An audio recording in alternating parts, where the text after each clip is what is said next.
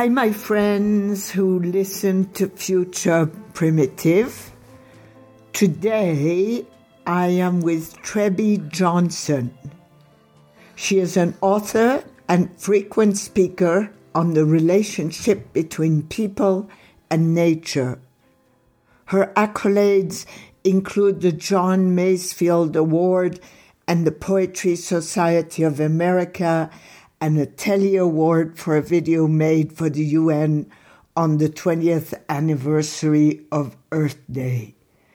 She leads workshops, retreats, and rites of passage internationally since 1995, such as a retreat in an old growth clear cut forest, a ceremony at Ground Zero after September 11 and a walk in weapons testing grounds at Eglin Air Force Base.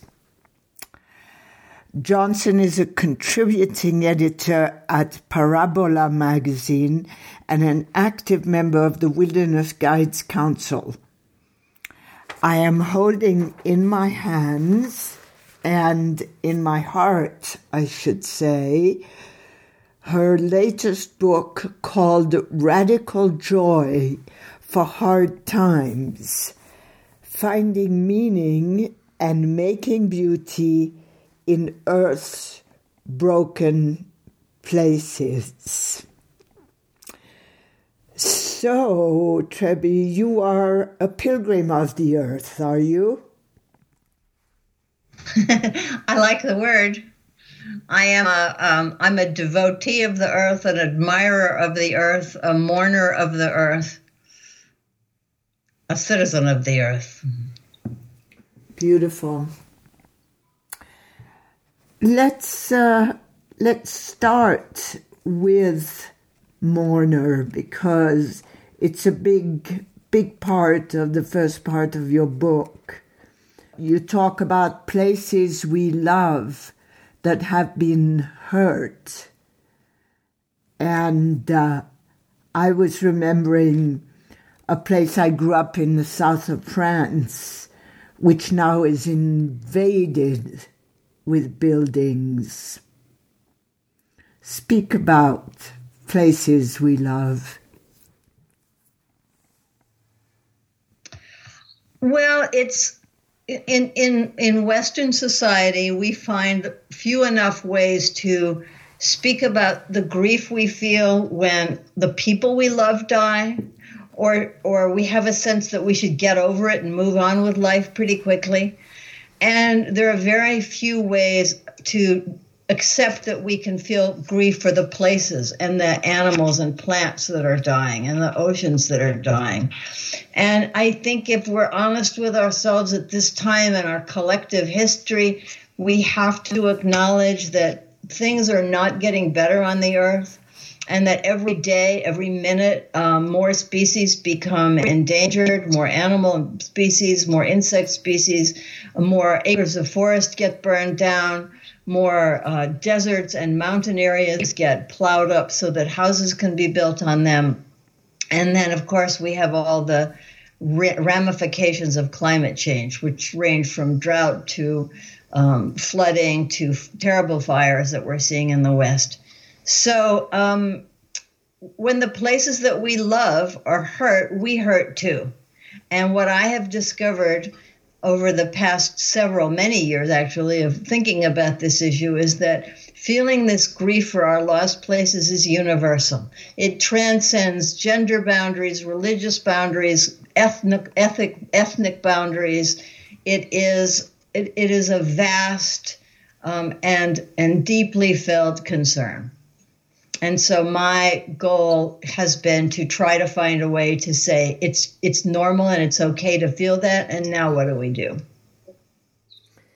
Yes, it's uh, you use the you say former beauty former beauty, and I'm thinking a lot um, about how how much of that can we pass on to our children and grandchildren? How much of that can we express to them?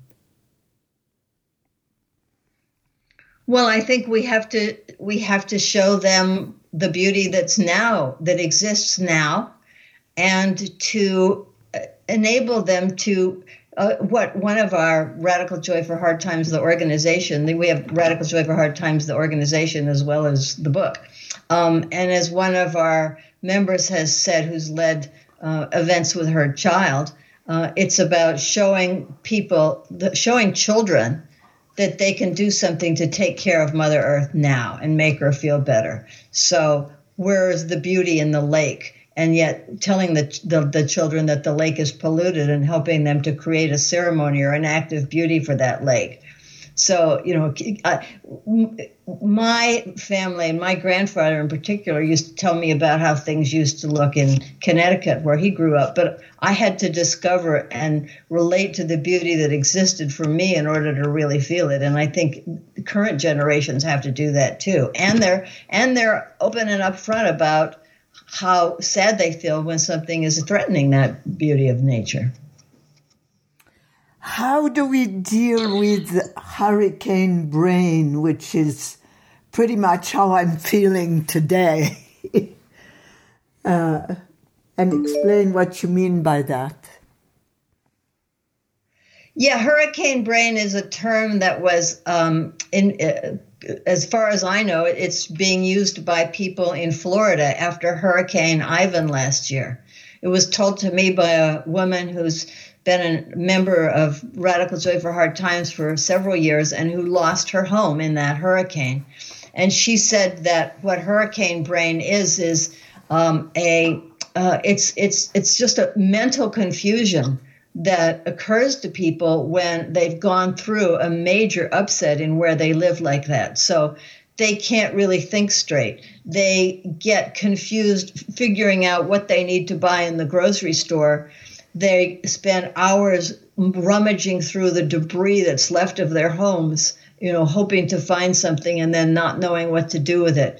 Uh, it it's being confused. It's not knowing how to relate to people or forgetting things, and it's it's just a natural. I imagine that it's it's part of the the the body's response to having a terrible shock like that. So, when you when you are walking through a mountain that has been pillaged for coal, when you're walking through places that have been destroyed to make dams, how do you speak to them? What do you say? Ah, well, the first thing is to just take in the feelings, whether you're alone or with another person, to just instead of hurrying past. I think often the tendency in those situations is to hurry past, to want to get past it, to want to go on to something that's prettier and and that's not going to make you feel bad. But to just actually sit and be with your feelings, whether again, whether you're alone or with somebody else, um, and if you are with somebody else, to, to take time to share your feelings while you're there about this place and what you're seeing.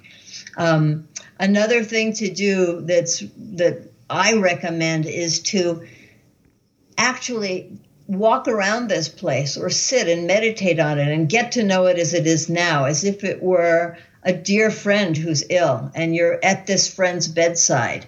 And you're you're talk you're interested in what's life like now for you. Uh, you can't do everything that you used to be able to do, but how are you now? What's life like? What are you noticing?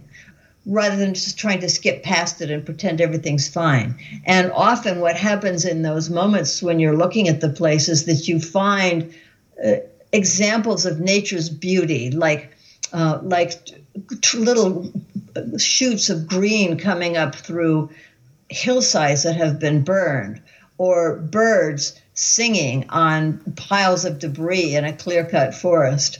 Uh, it's really quite extraordinary. And then the most important thing to do, and this is the what my book actually builds up to, is the most important, the most empowering, and the most transformative action is to actually make a gift out of materials that you find on site and give that back to the earth. So making something beautiful, a mandala, a bird. People often do birds out of twigs, uh, stones, uh, dirt, sand. Make make a gift for the place as a way of expressing your gratitude for all it has given to humans and all kinds of other creatures. And this is a way of giving back.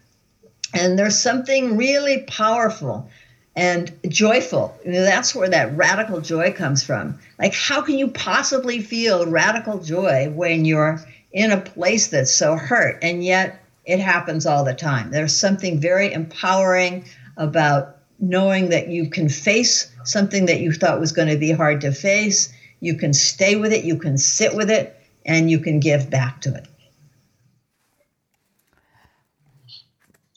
Would you would you be willing to tell us about a personal experience of yours with that radical joy at a certain place in a certain time so that people who haven't, people who, let's say, are in eco paralysis or, or people who feel despair can uh, learn from your experience of radical joy? Yes, sure. Um, one thing that comes to mind is you mentioned when you were doing the introduction that I had gone with some friends to Eglin Air Force Base in Florida, mm-hmm. and there's a great pit in the ground of uh, it was it's a pit of clay that is called a borrow pit because people have been borrowing clay from it for well since the colonists came to Florida, and now so now it's a big hole in the ground. It's part of Eglin Air Force Base and the Air Force used it as a uh, a place to test out their weapons. And so we were walking around in this and just you know seeing all these holes in the walls, and I was feeling quite uh, sad and discouraged about it. And then I noticed that there were swallows that were flitting all around. And the swallows had made their nests in these holes in the walls and the cliff that had been caused by the ordnance from the, the military weapons. And the, the just the resilience of nature and the creativity and the uh, the uh, this this way of finding something that was there and available and making use of it uh, was just was so delightful to me. Um, so that's that's one example of just discovering discovering beauty. And then as far as making beauty goes um, i have done that at so many different kinds of places. And one of the ones that well, i live in northeastern pennsylvania mm-hmm. in the country and i live in an area that's got a lot of gas fracking going on. It was one of the first areas to be fracked 10 years ago.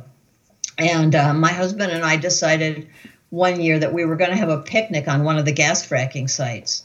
And so we brought up a picnic basket and we had a picnic. And then I just sort of climbed over the line to, towards where the well is and I started doing yoga postures on the gas pad. Mm-hmm. And I named them gasanas instead of asanas, which is the you know which is the name for yoga yoga postures. I just created all these uh, imaginative gasanas, and I ended up feeling like it just um, it was a sense of of having trespassed beyond the line of what was hateful and scary to me and found something ridiculous and fun and playful to do on a gas fracking site. And it was so kind of unexpected and outrageous that it really made me happy.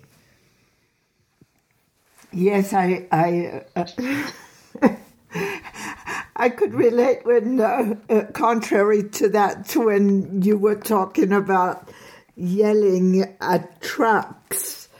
Uh, I was thinking about being on the Dalton yeah. Highway in Alaska and watching these huge trucks go up the road and screaming at them because of the pipeline. But you say you say you've changed. You no longer scream at trucks, or at least as often.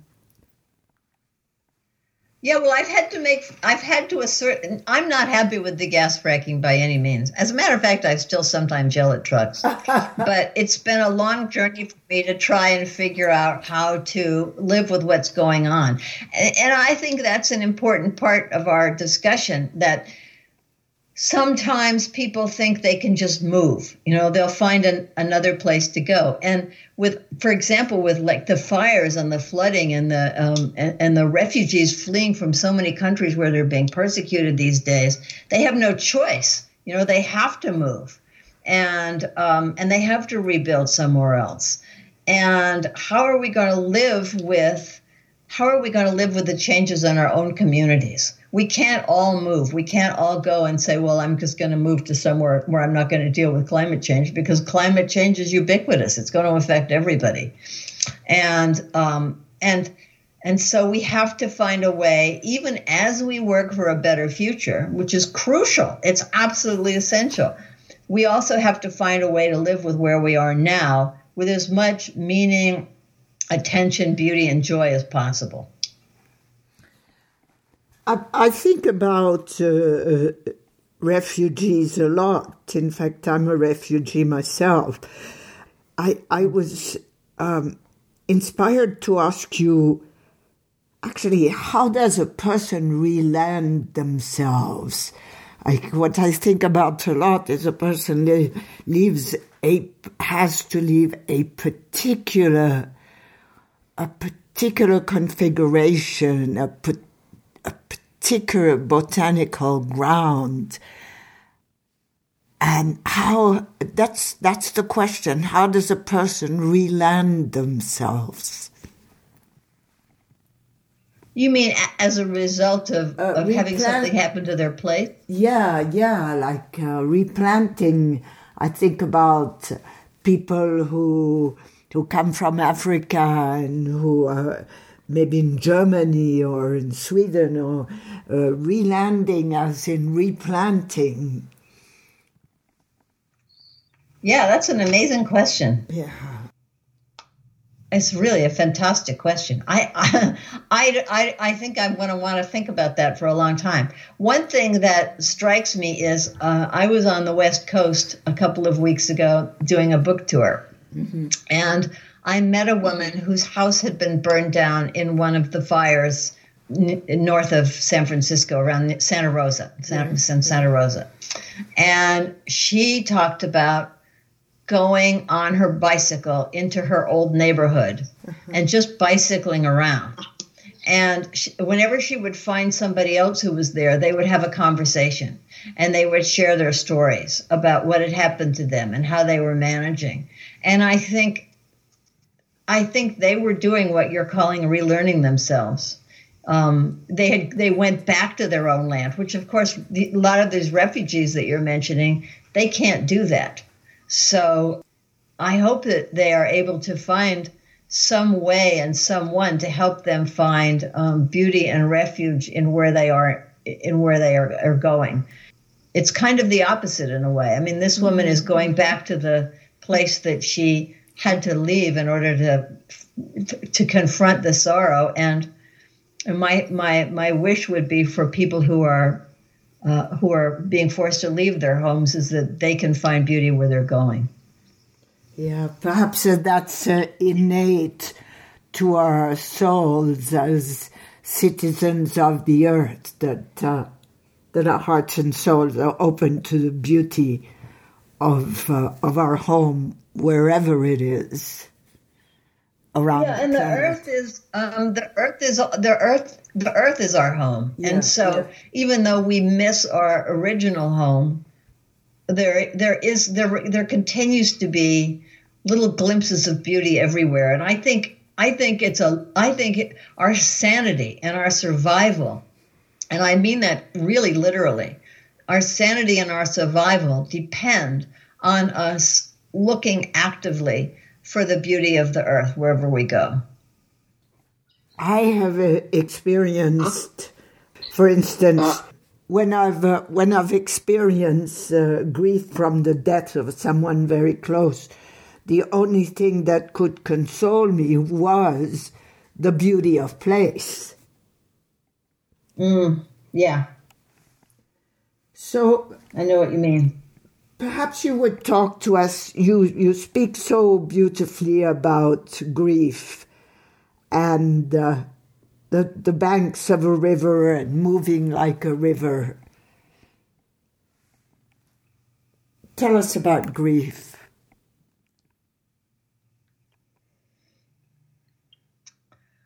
Well, I'll give you an example of uh, of how I feel about the the gas fracking up here. Um, and I wrote about that pretty early on in my book. Um, that I have found myself really preoccupied. I learned that when they dive down into the earth to um, to ex- just crack open the earth and then shoot horizontally through it a, a mile or two down, that there are microbes who live deep in the earth, who have been there for millions of years and never did anything to anybody, never did any harm. And because they get in the way of the gas fracking pipes, now they're killed. There's a there's a thing that's called biocides, mm-hmm. and they're just killed for being there.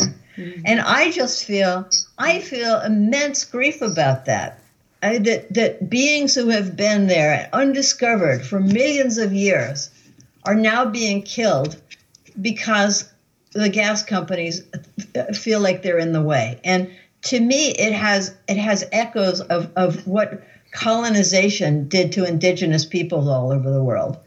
That might and, and force and weapons came in and decided, I want this, and you're in the way, and therefore you have to be either killed or enslaved and uh, and I feel that that that the natural world has done so much to it, it constantly gives you know it, water and rain and green grass and flowering trees and acorns growing up into great trees and sunshine and moonshine and snow i mean it's it's so abundant and to to see it being diminished is is heartbreaking and that was one of the things when I first started thinking about all of this, I was afraid that maybe I was the only one.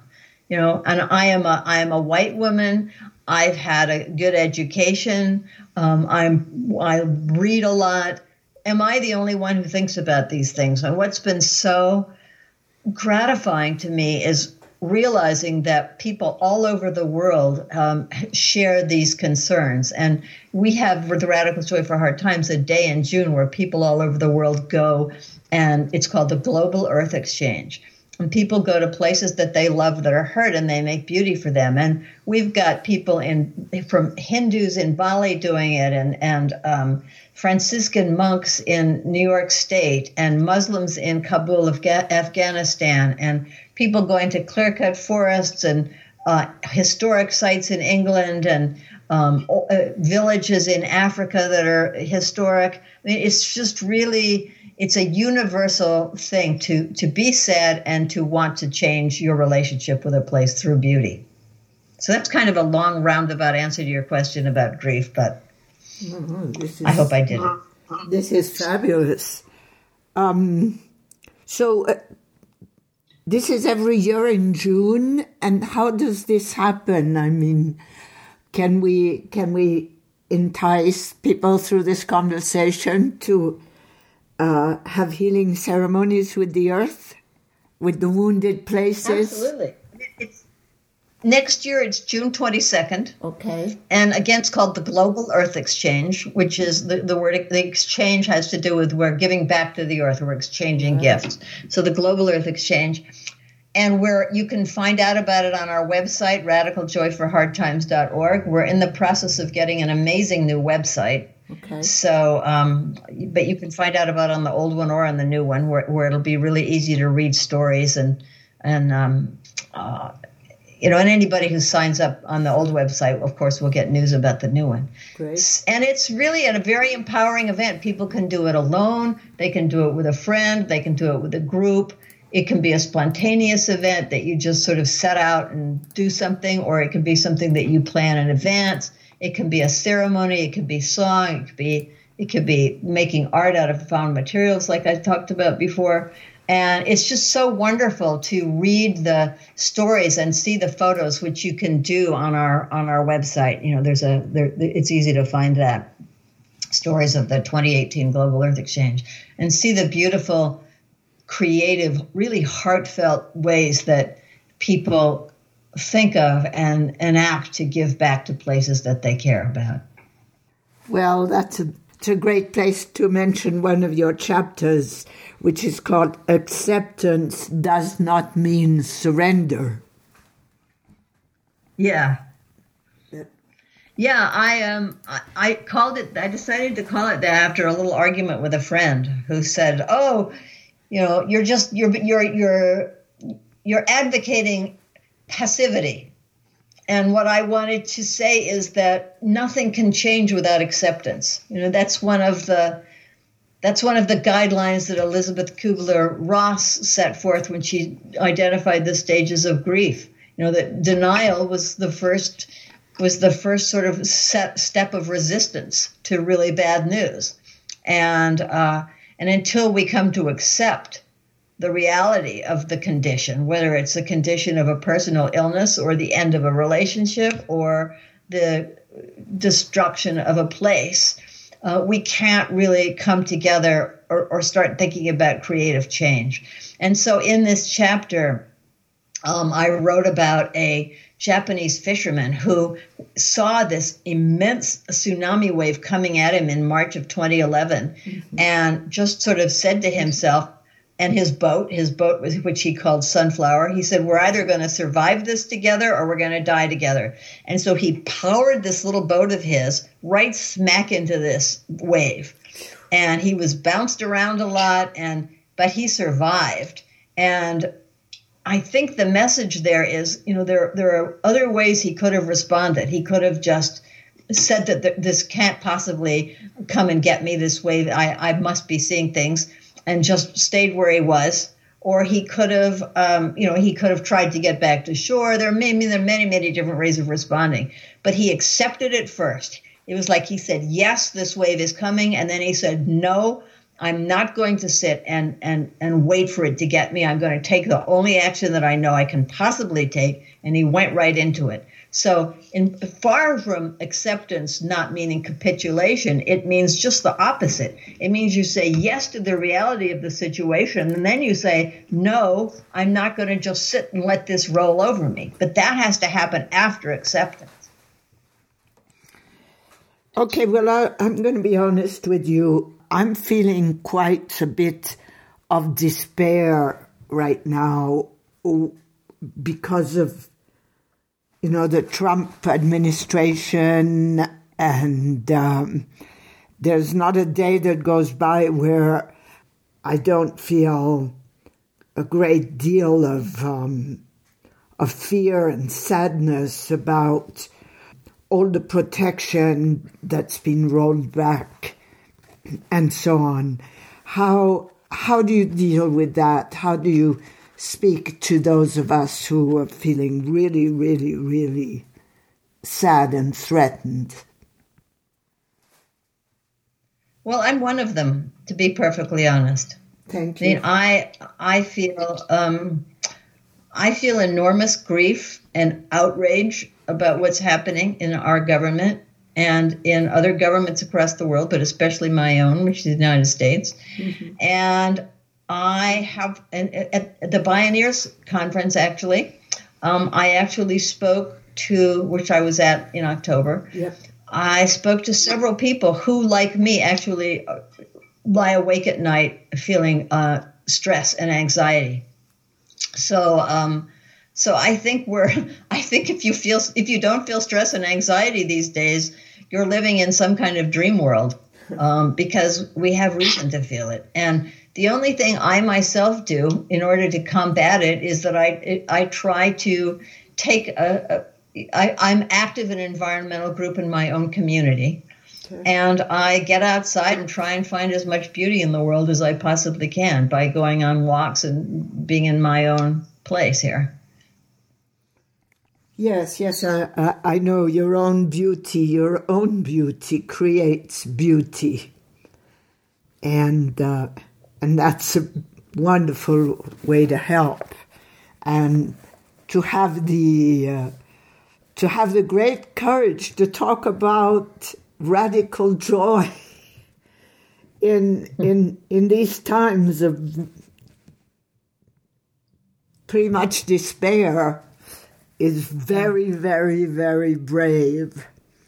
So it helps to be it helps to be active with other people. Um, even if you know like in, in an environmental group or a group to help refugees to give aid in some way on a voluntary basis you may feel like your, your like your actions and your efforts are doing very little. But just the fact that there are people together that are working to make change i find it to be empowering and and and cheering actually cheering what would you say Trebbe what would you say is the most basic message you can give people so that they can find love for this place that is our home. Oh, that's wonderful. Well, I think perhaps we need to remember that we've never really lost it. And I'll tell you a story. I, for many years, I used to lead wilderness trips. And I, actually, I still do this practice with every group I lead, including the one that Polly Howells and I did at Bioneers in San Rafael a few weeks ago. Is um, is invite people at all my uh, my groups to go out into a natural place and it could be it doesn't have to be wilderness it could be a city park it could be your own backyard it could be around the convention center in marin which was where we were. Yeah. um, and go and find a, a, a, nature being that's calling to you. You know whether it's a, a, a single tree or a mountain or a bird singing and just spend time with that that nature being for a while. And that and and and, and you can and then to pay attention to the emotional responses that you have when you're doing that. And to listen for inside of yourself for your your reaction your response memories feelings um, insights as you're paying attention to what's going on outside of you. And every single time i've ever offered this which has been about 25 years i've been doing this you see people sort of getting up and trudging off and going, that's not going to work for me. I don't have that sort of relationship with nature. Nature's not going to talk to me.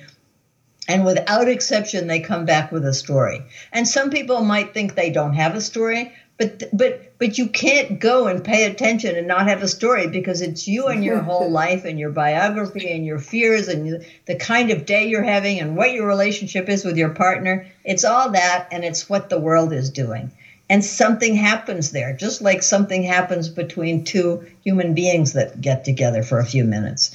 And it's powerful. I think, and I think, I, I believe that we all have an innate connection with the natural world because we are we are the descendants of it. We are the direct descendants of these ancient microbes and, and beings that arose out of the sea.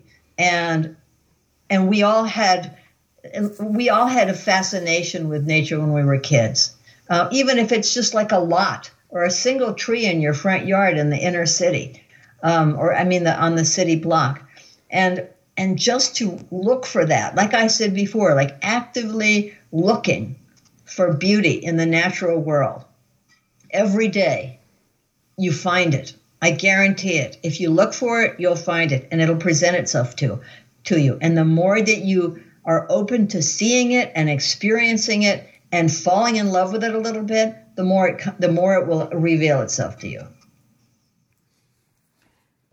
I'm looking at these uh, these words I wrote down, guerrilla beauty, and uh, I'm going to ask you. I was going to ask you what do you mean by that, but as you were talking, I was really receiving from you that uh, you are guerrilla beauty. I mean that that that's what it's all about. It's it's doing guerrilla for beauty. Yeah, Yeah, well, th- that was the name of a little book that I wrote a couple of years ago, 101 Ways to Make Guerrilla Beauty. Mm-hmm. And I just I wrote this little book just in a few weeks in order to give people who do our global earth exchange some tips and ideas of ways to respond to particular uh, hurt places, you know, like a, like a polluted river or a historic site that's being torn down, or you know, there are a whole lot of them. And I called it guerrilla beauty because it was a comparison with guerrilla warfare, only just the opposite. But what it has in common with guerrilla war, and it's guerrilla G U E R R I L L A, not you know, not gorilla like the animal. Um, oh, right. What it has in common with guerrilla warfare is that um, that it, you're just going into a place, you're anonymous, you do what you have to do there, and then you leave. It's not about getting credit. It's not about um, it, it's not about having a big organized hierarchical force like an army. It's about quick action. It's about um, passionate action. It's about spontaneity. It's about being creative on the land. So that was why I gave it that name. What about existentialism? You choose to speak about, uh, to write about existentialism in your book. And uh, so I would like to tie that in with, uh, with meaning, finding meaning. Oh, thank you. You just are asking such wonderful questions.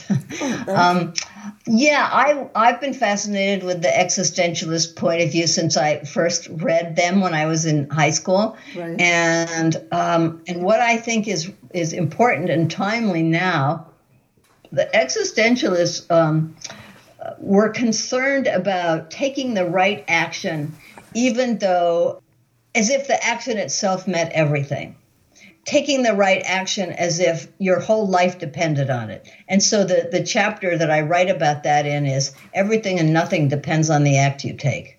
And I tell a story about a young woman who always would take her beer bottles home from her bar because she didn't think that they were recycling properly, uh, recycling them right at the bar. And so she knew that she was going to do that right and then and then she would ask herself is this even doing any good? Mm. and the point of my uh, article and my fervent belief is that we ultimately have to live up to our own standards of of ethics and of what's right and of what's beautiful and what's good. And to take the right action as the existentialists would say um, even if we have absolutely no guarantee no hope at all that it's ever going to change anything the important thing is that that I as an individual must do. I am absolutely beholden to my own life force to do what I believe is important and right to do in the moment. So um, so and, and I think that, you know there's a lot of there's a there's a lot of the existentialist philosophy that I find really engaging, but that's the that's mm-hmm. the, really the essential point. Mm-hmm. Mm-hmm and and how how that uh, ties in with meaning. Speak about meaning. Well, it, it's it gives meaning to the act that I take. Yeah. Um, it gives meaning to it gives meaning to my life.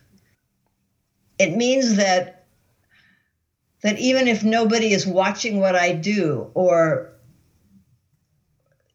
wanting to write about it or take notice about it or praise me or criticize me. Um, that what I do is in alignment with what I believe are my own principles, and that is that that's really the that's the ultimate meaning that we can that we can uh, rely on. Yeah, the words that come to me when you say that is uh, that way we create intimacy with self intimacy being yeah, yeah, yeah, exactly. Intimacy with self.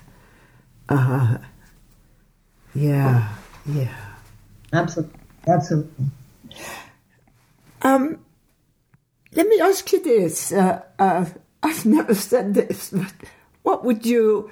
We have uh, another, say, five to eight minutes or 10 minutes, what would you, what would you like to talk about?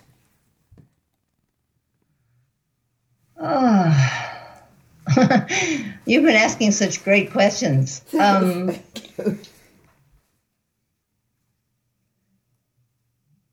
I guess I would just say, okay, I know what I'd like to talk about. Uh, so the book is called Radical Joy for Hard Times. Yes, And um, when somebody asked me a few weeks ago when I was doing an interview, uh, she said, well, so tell us about how the beauty and the joy overcomes the grief. Hmm.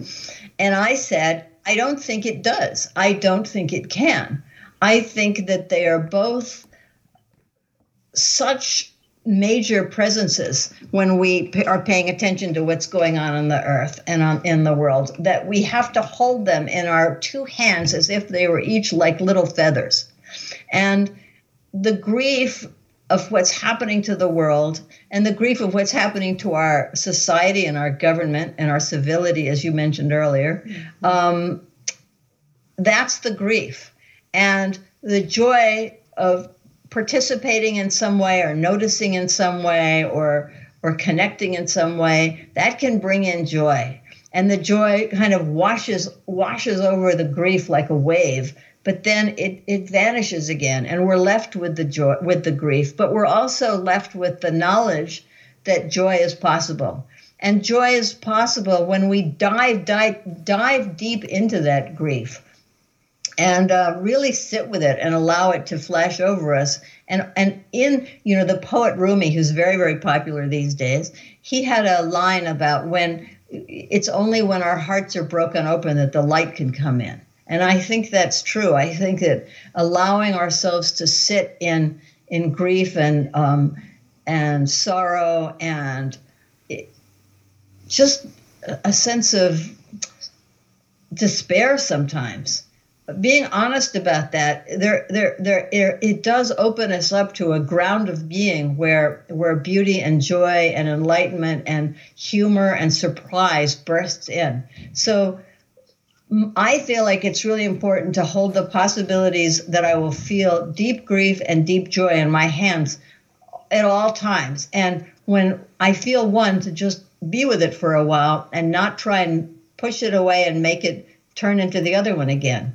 Uh, and that's true even for joy. Sometimes we feel joy, and, and I've seen this happen at programs I've led. People will say, oh, I see beauty and I feel joy. And how is that even possible or right when I'm in this decimated environment. Well, it's absolutely possible and, and right. And it's possible and right at the same time as feeling the, the grief and the despair. So that balance, I think, is another really, really important aspect of how to survive in these times. Beautiful. Beautiful. I, I, I was gazing at, at, some words of a chapter of yours. Um, you say, joy is likely. And I thought this would make a fantastic bumper sticker. Joy.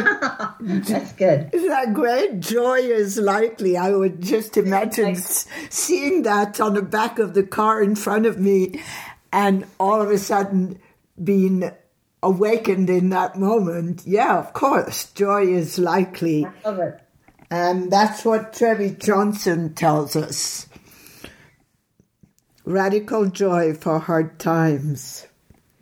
Well, I want to thank you so much for being with us today. I enjoyed every moment. I enjoyed it too, Joanna. Thank you so much. It's really an honor to be on this amazing program, which I have admired for a long time. Oh. And I thank you so much for your really thought provoking questions. Wonderful. Hope we meet someday.